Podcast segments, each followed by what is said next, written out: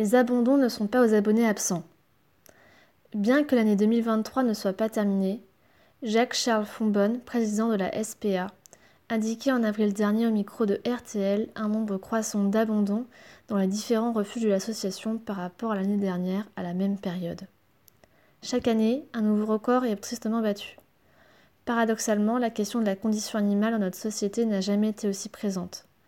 En effet, d'après un sondage IFOP pour le site internet Whoopets en 2021, 96% des Français sondés sont pour l'interdiction de la détention d'un animal en cas de condamnation pour maltraitance. Des abandons qui ne ralentissent pas sur fond de crise sanitaire et économique.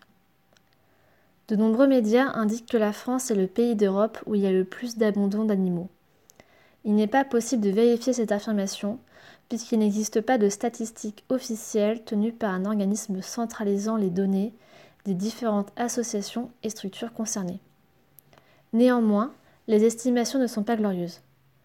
Environ 100 000 animaux domestiques seraient abandonnés chaque année dans notre pays, avec une accélération au cours de la période estivale. Les adoptions, quant à elles, ne vont pas dans le bon sens, puisque par exemple, la SPA note une baisse du nombre d'adoptions dans leur refuge, saturé de plus en plus tôt chaque année. Les raisons des abandons sont multiples.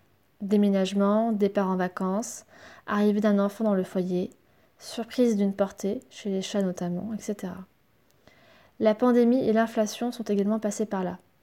En effet, les refuges ont constaté un effet Covid-19. Pendant la crise sanitaire, de nombreuses personnes ont adopté un animal de compagnie pour profiter des sorties autorisées pendant le confinement. Une fois le retour à la vie normale et du travail en présentiel, les refuges ont vu le nombre d'abandons considérablement augmenter. Encore plus récemment, du fait de l'inflation galopante, des personnes ont fait le choix de se séparer de leur animal de compagnie pour des raisons financières. Les actes ne suivent pas la législation mise en place. Abandonner son animal de compagnie est reconnu par le Code pénal comme étant un acte de maltraitance et de cruauté. Suite à la loi du 30 novembre 2021 relative à la lutte contre la maltraitance animale, l'article 521-1 est modifié et indique que cet acte est puni par 3 ans d'emprisonnement et de 45 000 euros d'amende, au lieu de 2 ans d'emprisonnement et de 30 000 euros d'amende précédemment. Toutefois, entre la théorie et la pratique, il y a bien plus qu'un pas, car peu de procédures judiciaires conduisent à une condamnation et donc dissuadent peu les personnes de passer à l'acte. Aussi, cette loi a mis en place le certificat d'engagement et de connaissance des besoins spécifiques de l'espèce, imposant un délai de réflexion de 7 jours. Ce document, obligatoire lors de l'adoption d'un animal, a vocation à éviter l'acquisition compulsive et ainsi l'abandon. La loi n'est pas toujours respectée. Ainsi, par exemple, l'association One Voice a constaté en février dernier au Salon du Chiot de Saint-Herblain que la loi n'était pas respectée, puisque le document était signé sur place au moment de l'achat sans appliquer les 7 jours de délai légal.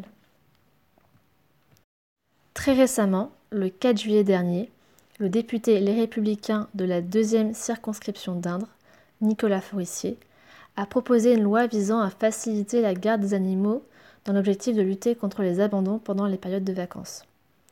Faire appel à un système de garde pour son animal étant un coût pour certains foyers, le représentant politique propose ainsi d'instaurer un crédit d'impôt. Celui-ci correspond à la moitié des dépenses de garde avec un montant plafond de 600 euros. Cette mesure fiscale vise à encourager la garde temporaire des animaux de compagnie, si besoin est, et d'alléger les dépenses liées à celle-ci pour le foyer.